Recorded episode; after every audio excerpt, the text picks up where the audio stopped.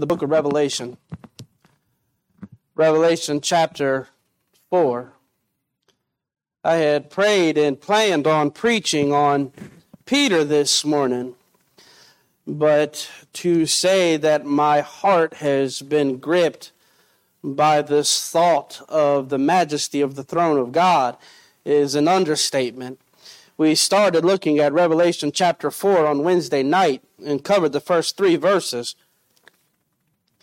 This morning we'll cover the next three. Starting in verse 1 here, it says, After this I looked, and behold, a door was opened in heaven. And the first voice which I heard was as it were of a trumpet talking with me, which said, Come up hither, and I will show thee things which must be hereafter. And immediately I was in the Spirit, and behold, a throne was set in heaven, and one sat on the throne. And he that sat was to look upon like a jasper and a sardine stone. And there was a rainbow round about the throne in sight unto an emerald. And round about the throne were four and twenty seats, and upon the seats I saw four and twenty elders sitting clothed in white raiment, and they had on their heads crowns of gold. And on and out of the throne proceeded lightnings and thunderings and voices, and there were seven lamps of fire burning before the throne, which are the seven spirits of God. And before the throne there was a sea of glass like unto crystal. And in the midst of the throne and round about the throne were four beasts full of eyes before and behind. And the first beast was like unto, like a lion, and the second beast like a calf, and the third beast had as a face as a man, and the fourth beast was like a flying eagle. And the four beasts had each of them six wings about him, and they were full of eyes within. And they rest not day and night, saying, Holy, holy, holy, Lord God Almighty which was and is and is to come. And when those beasts give glory and honor and thanks to him that sat on the throne, who liveth forever and ever, the, the four and twenty elders fall down before him that sat on the throne and worship him that liveth forever and ever and cast down their thrones to be cast down their crowns before the throne saying, Thou art worthy, O Lord, to receive glory and honor and power, for thou hast created all things, and for thy pleasure they are and were created. This was the majesty of the throne that had so overwhelmed these men. I want to try to do something different. Brother Tim, will you help me? Can we sing verse 11? Thou art worthy to receive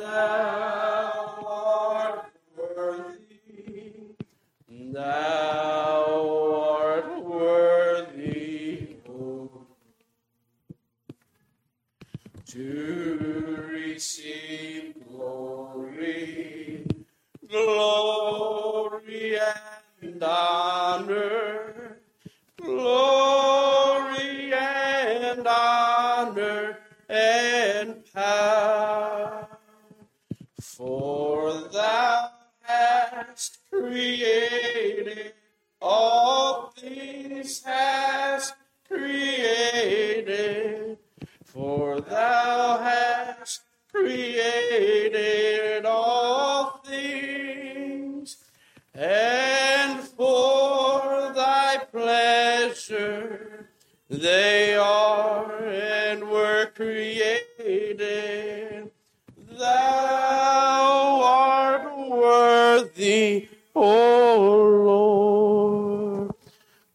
imagine that all around the throne of God? Let's pray. Our gracious Heavenly Father, Lord, we thank you for this opportunity to be in your word. Lord, the majesty, the mystery, the power, the, the strength, the full reigning power that rests upon the throne, Lord. It is beyond my understanding. I do not have the words to articulate the amazement that I have of the throne of God. Lord, I pray that this morning you'll help us to grasp an understanding of what we're reading in the next few verses, that we may understand what is yet for us one day to see, that what will one day cause us to be struck with so much wonder that we will cry out in the same way that we just sang. Oh Lord, we, may we not be so short sighted this morning that we think for one moment that the thought of the throne of God Eh, that we must see it with physical eyes to feel the same way, to be overwhelmed with the same emotions, to be overwhelmed with the same passions, to when we think about this throne, Lord, that we just don't fall down and worship you. Oh, Lord, grip our hearts this morning. Grip our hearts with understanding about the one who sits on the throne. Lord, give us understanding this morning in your word. Give me the words to speak. Hide me behind the cross. In Jesus' name, amen.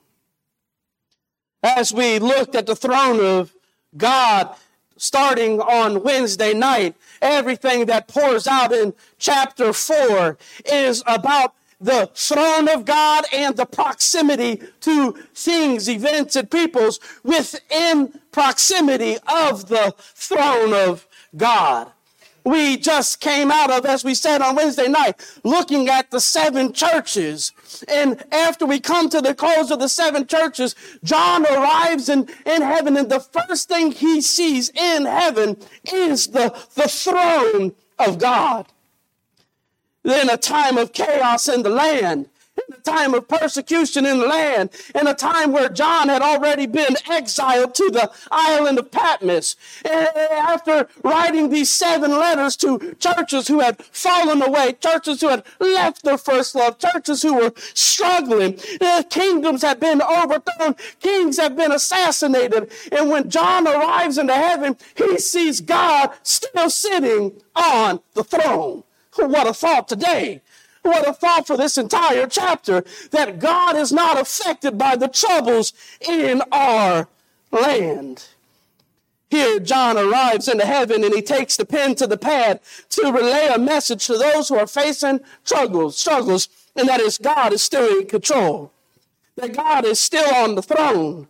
Now, I do not know if we have seen this yet, if our minds have really grasped what is exactly going on here in chapter 4, but John has arrived into heaven not only to see the throne of God, he sees the throne of God. He arrives in heaven and he sees these beasts and he sees these four and 24 elders, or these 24 elders, and he sees them. But John has arrived into heaven to be one of the first people to put down record for us what a heavenly worship service looks like before the throne of God. They are worshiping God. They are crying out before God. They are crying out, speaking of his worthiness. We come here into chapter, uh, chapter 4 and verse 4, and we're going to be looking at these 24 seats, these 24 thrones. But when John arrived here in this divine worship service in heaven, it was all that was around the throne of God. Now, we say to ourselves that, that the throne of God was in the center of the temple or that it was the center focus of chapter 4. But when we get to chapter 5, we realize the throne of God is really the center of it all. I'm not talking about heaven. I'm not talking about this earth. I'm talking about the throne of God as the center of it all. It is the focus of it all. This thrones that we see, this God that sat upon the throne, that this light that shined forth, this light that shined forth from the throne of God like a diamond that casted rainbow upon the floor. This is the mystery of it all. I, I don't even understand it, but to say this is how he has chosen to explain himself. So it is a great definition. We see the mystery in the first three verses. Now we see the majesty of the throne. And round about the throne were four and twenty seats, and upon the seats I saw four and twenty elders sitting clothed in white raiment, and they had on their heads crowns of gold. These are the ones singing, O Lord, thou art worthy. Verse 4 gives us this proximity that they have to the throne. And around the throne were these 24 seats.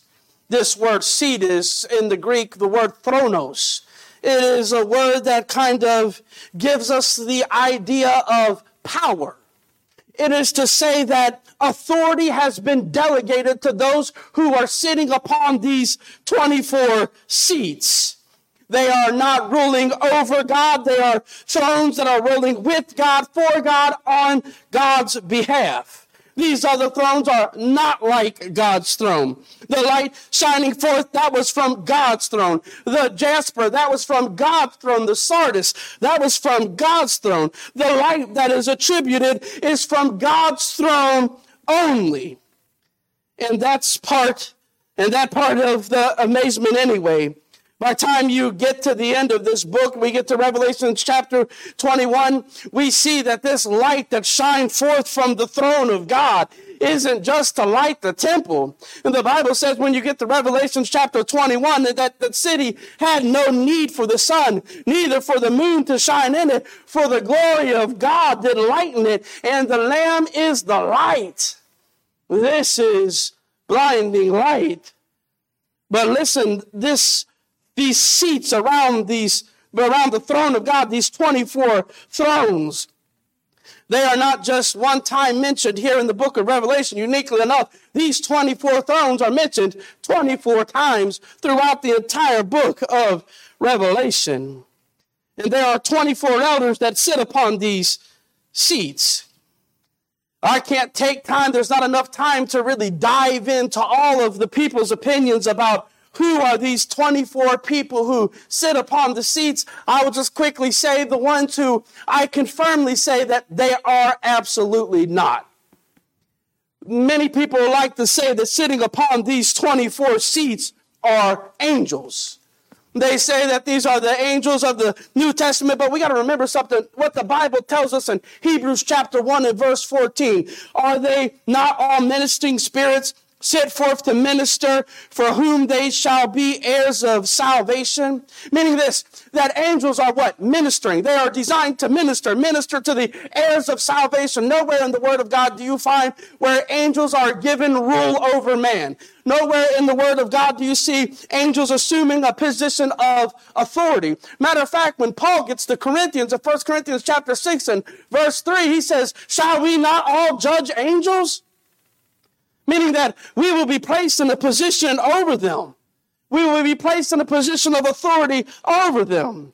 But understand these, these thrones, these seats are representatives of the power of authority. Revelation chapter 7 and verse 11, while speaking of the imagery of the throne of God, 7, chapter 7 and verse 11 says, And all the angels stood round about the throne.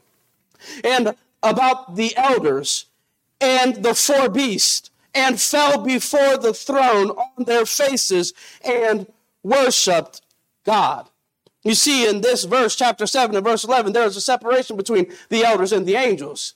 If they were of the same, they would not be therefore separated. This word elders is the same word elders that we use in the New Testament when we talk about pastors of the church. They were elders of this local church.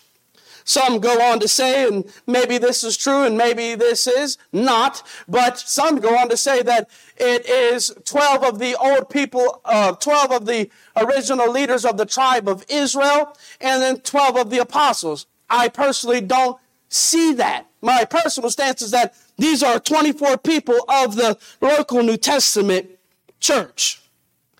Some go on to say that it is these Old Testament saints. Know this 24 in the Word of God. I'm just going to give you how I arrive at this and we can do studies later. But 24 in the Word of God is like a number of completion.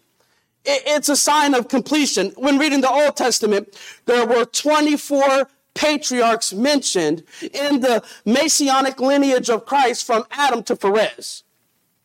And there were 24 elders appointed by David to represent the Levitical priesthood. You can read about that in 1 Chronicles 24. There were 24 elders appointed by David, and they were to represent the 24 courses of the priest.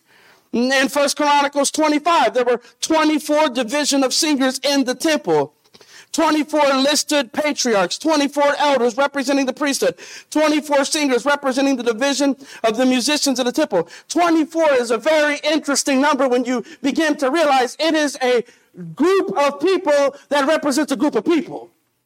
Meaning that there was more than 24 singers in the temple, but there was 24 people appointed to represent them. There were more than 24 priests, but there were 24 priests selected to represent the group of people.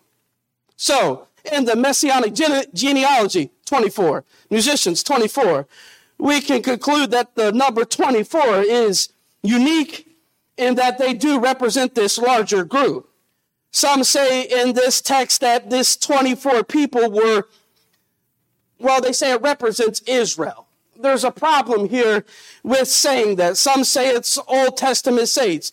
12 representatives of, from the tribe of Israel, uh, which would be 12 representatives of the old covenant and 12 representatives of the new covenant. Now, recognize this, that if you was to say such a thing, and it's fine, but if you were to say such a thing, then you're saying that the 12 Old Testament people selected from the 12 tribes have been given a position of authority. Yet, when we move on, we'll see that the Lord tells the disciples in John chapter 8 that they will rule over and give judgment over the Old Testament tribes. So then it kind of causes confusion why we would divide in half. If 24 always represents a selected group, why would we divide it in half and 12 would represent the old group and 12 would represent the new group? I'm sorry if this is too much. It's the way my mind works. So, these 24 I believe to be New Testament saints. And the reason I think this is so important to hammer out and do your own studies is because it's mentioned 24 more times. So understanding who these people are help you to decipher the word of God. So these people, some say, well, it's a part of the 144,000. Well, there are some who don't like to take the Revelation, the book of Revelation, chronologically. I, I take it chronologically. I believe we left Revelation chapter 3. That was the age of grace. That was the age of the churches. I think now we're in a different age and we're in an age of understanding where tribulations are getting ready to pour out. And John was caught up in this moment before the throne of God. Why is that so important? Because when, if the rapture has already happened, if the rapture's already happened and they're caught up out of heaven and they're now in heaven when John arrives there, if that's the connection, like they said in the Church of Philadelphia, that, that they will not see the hour of temptation, the hour of judgment that is going to touch the entire earth. If they're not going to see this, then they're already gone because it's getting ready to happen. If that then is the case, then it goes here. Then if you was to say that these 24 people were to represent a group, then it couldn't be the 144,000 yet because they're not yet redeemed. And it can't be the children of Israel because then they're not yet redeemed. They, they have not yet repented from whose side they've pierced.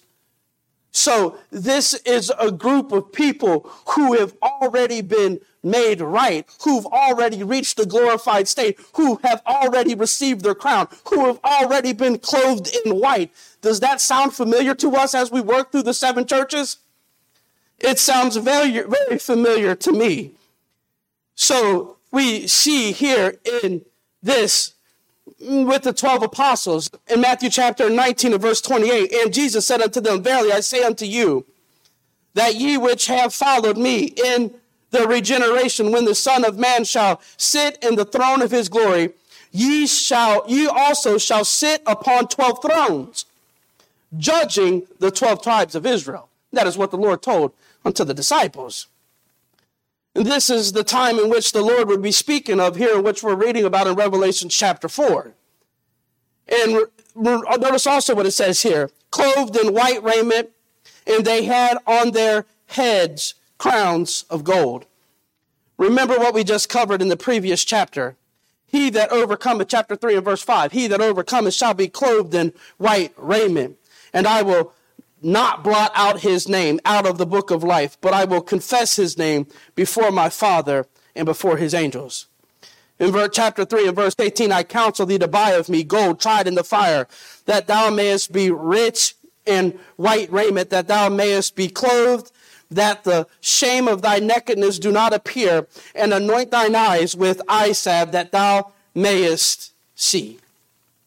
The conclusion these 24 were redeemed saints that we know for sure. They were clothed in the righteousness of God. That we know for sure. Righteousness was imputed upon them as an act of justification. They were clothed in right, not because what they have done. They were clothed in right because of what Christ had done. And now they, they, they were overcomers. We know that they were overcomers because now they have this crown upon their head. They were now triumphant in Christ. They were victors in Christ. There is no need for sad faces here at this point in heaven around the throne of God. There's no weeping. There's no crying. There's only rejoicing. There's no more fatigue from the battle, but endless joy as they magnify Jesus Christ. That we can say for sure. Argue about who you believe the 24 is later, but that is for certain.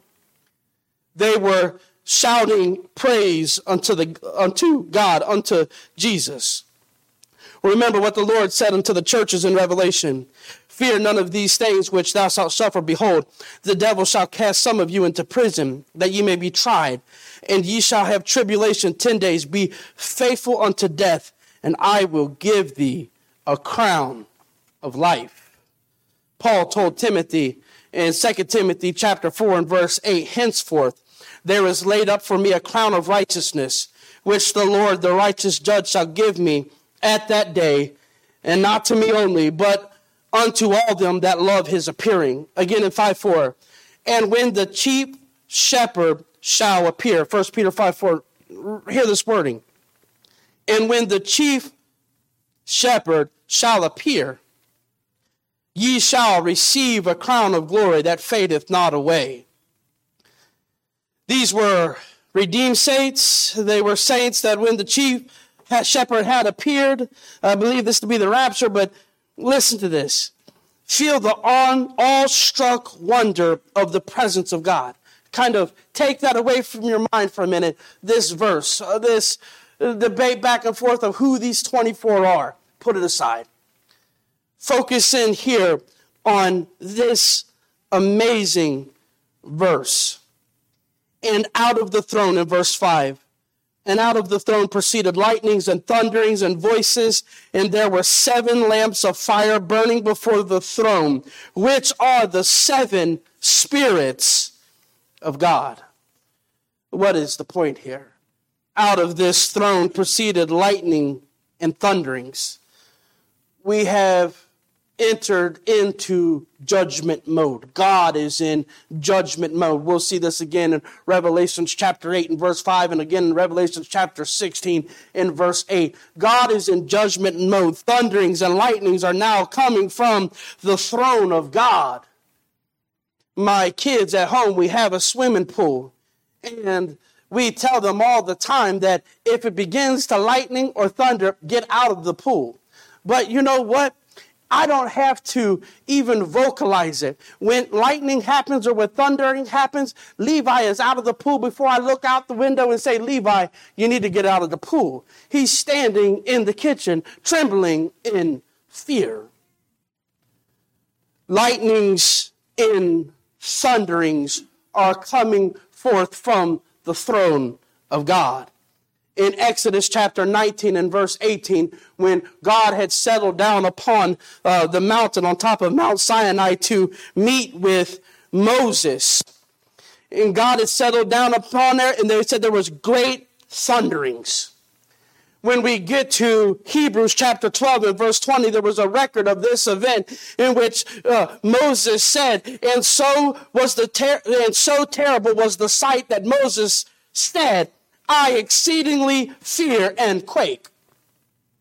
It was a trembling thing to be surrounded by the thunderings of God. It was a trembling thing to be surrounded around the lightnings of God. It was a frightening thing to be in the presence of God. And even in Hebrews, it goes on to tell us it is a fearful thing to fall in the hands of a living God.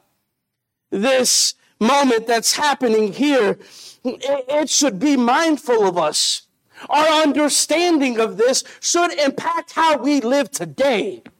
Meaning that if we really believe when we come here to the house of God that we are entering into God's presence, that we are beckoning the throne of God, that we are asking the Lord to pour down his spirit upon us, our understanding of that we are entering into the presence of God should strike awe and fear and trembling in us. Because this is where we are asking the Lord to, to be with us, to dwell with us, to, to be in our presence. I wonder how people feel. One man said that if he spent 10 minutes with the church in their worship hour, he could completely tell you how the church feels about worshiping God. He can completely explain how people view God. I wonder at times how visitors wander into the church and when they look around and see us sing, I wonder, or they look around and see us as we're listening to the word of God, I wonder if they say, wow, these people have a serious, awestruck fear of God. And these people are amazed that when they arrive in the house of God, that I can tell in the way they behave themselves, in the way they sing, in the way they worship, they really feel like they're in the presence of God. Moses said, it was a fearful thing and I did quake greatly because he understood what it meant to be in the presence of the king. Where worship is man centered, worship will die. We treat serving God and worshiping God like we do anything else. When we get stuck going with our wives into the dreadful perfume store, soon as you walk through the walk through the door, you hear the music playing and the lights are so bright, shining lights upon all the different things we can purchase, and it drives us crazy and we want to run from it. That is not how God works. And that is how we treat God we arrive in the house of God where His name is supposed to be exalted, where His name is supposed to be magnified, where His name is supposed to be worshiped as we bow down and think about His throne that He is resting upon. But instead, we arrive in the house of God and say, you know what I'd like for you to do for me today, Lord? I'd like for you to do this. And I'll take a little bit of that. And if you could just bless my 401k and that president of mine, all these different things. This is how we treat the house of God. This is not a perfume store. This is the place where we come down to, when we come to, we arrive here to worship God who is holy sitting on the throne. He is bolted to the floor. No one has overthrown him. No one has challenged him. No one can defeat him. No one will defeat him, and he will not step down. God is on this throne. I wonder when people arrive here, do they realize that we are a church who says that Satan has no role in here? That we're a church that when we arrive in here, that we take the things that Satan does plague us with on the outside of these walls and we leave them on the outside of the, these walls. That in here, that in here, that we could be a group of believers who are so captivated by the glory of God. These 24 elders, like I said, who I believe are representatives of this New Testament church, they cried out, Holy, holy, holy. They cried out, Worthy, worthy, worthy. This also uh, a preview of the, of the judgment and the power that will soon pour out upon the earth the force and the fury of the omnipotent God. But we understand that before a storm fully settles down upon the world, there will be rumblings and there will be thunderings and lightnings and shakings from heaven, from the throne of God. It goes on to say, and there were seven lamps of fire burning before the throne of God, which are the seven spirits of God. Oh, I thought you said there was only one Holy Spirit. Indeed, there is only one Holy Spirit, third person in the Trinity. But understanding first here, when he talks about this imagery of these seven lamps of fire burning before the throne of God, this is not the same terms, these are not the same words that we see in Revelations chapter 1, where Jesus was walking amongst the seven lampstands, the seven representatives of the church. That is not the imagery you need here. Put that aside. These seven lamps of fire burning before the throne of God. Imagine torches burning bright, like in the time of the book of Judges, like preparing for battle, like lights being so bright to lighten the way. This is the moment where the comforter that we talked about in John chapter 14 and verse 6, that when the Lord ascended into heaven, he sent down a comforter to us. This is the moment in time and in this time that's yet to come where the comforter that was sit down to bring comfort upon us now becomes the consumer of sin. He's the one who now is to bring judgment. Isaiah chapter 11 and verse 2 kind of brings us to these seven spirits of the Holy Spirit. And the Spirit of the Lord shall rest upon him the Spirit of wisdom and understanding, and the Spirit of counsel and might, and the Spirit of knowledge and of the fear of the Lord. Isaiah chapter 11 and verse 2 the sevenfold spirit that we read about is important. Why? Because this day that's coming, on this day, every omission, every sin of commission, no false evidence will be submitted. There'll be no need for cross examination. Every thought, every deed, every motive will be made known by the Holy Spirit. John chapter 16 and verse 8 says in regards to the Holy Spirit, and when he is come, what will he do? He will reprove the world of sin and of righteousness and of judgment. It would be easier for a man in this time to reverse the world spinning upon its axis than it would be to reverse the judgment coming forth from the throne of God at this time. God's judgment has arrived upon the earth. Lastly, it says here, and before the throne there was a sea of glass like unto crystal. And in the midst of the throne and round about the throne there were four beasts full of eyes before and behind. Can you imagine this? As John looks upon the throne, he sees this sea like unto glass.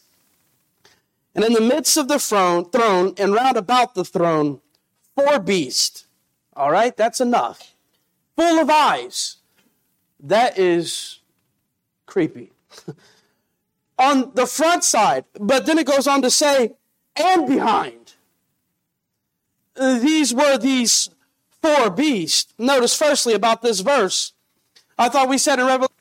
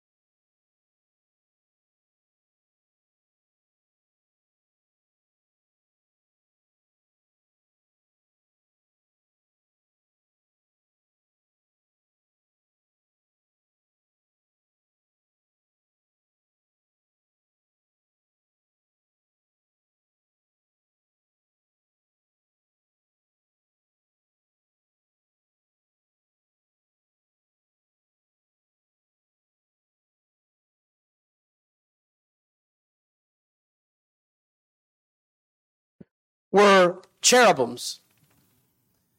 And it was upon them, stretched over them, that, uh, according to Ezekiel, that was over them, stretched over them, upon them, that the throne of God rested with this crystal sea. And in the midst of the throne, round about the throne, were four beasts full of eyes before and behind. We'll get more into this the next time, but I want to read verse 7 to kind of give you the connection between Ezekiel, Exodus, and where we are today in Revelation chapter 4. In verse 7, it says, And the first beast was like a lion, and the second beast like a calf, and the third beast had the face as a man, and the fourth beast was a flying eagle. These beasts are angelic. These are the same ones seen around the throne according to Ezekiel in Ezekiel chapter 1 and verses 5 through 10. And out of the midst thereof came the likeness of four living creatures. And this was their appearance that they had the likeness of a man. And everyone had four faces and everyone had four wings. And their feet were straight and the sole of their feet was like the sole of a calf's foot. And they sparkled like the color of burnished brass and they had the hands of a man under their wings and on their four sides and they had four and they four had the, their faces and their wings and their wings were joined together one to another and they turned not when they went. They went every one straight forward. And as for the likeness of their faces they the four had a face of a man and the face of a lion on the right side, and they had the face of uh, they and the four had the face of an ox on the left side, and the four also had the face of an eagle. By time you make it to Ezekiel chapter 10, in this vision that Ezekiel had, this confession is that these are the cherubims, the highest created intelligence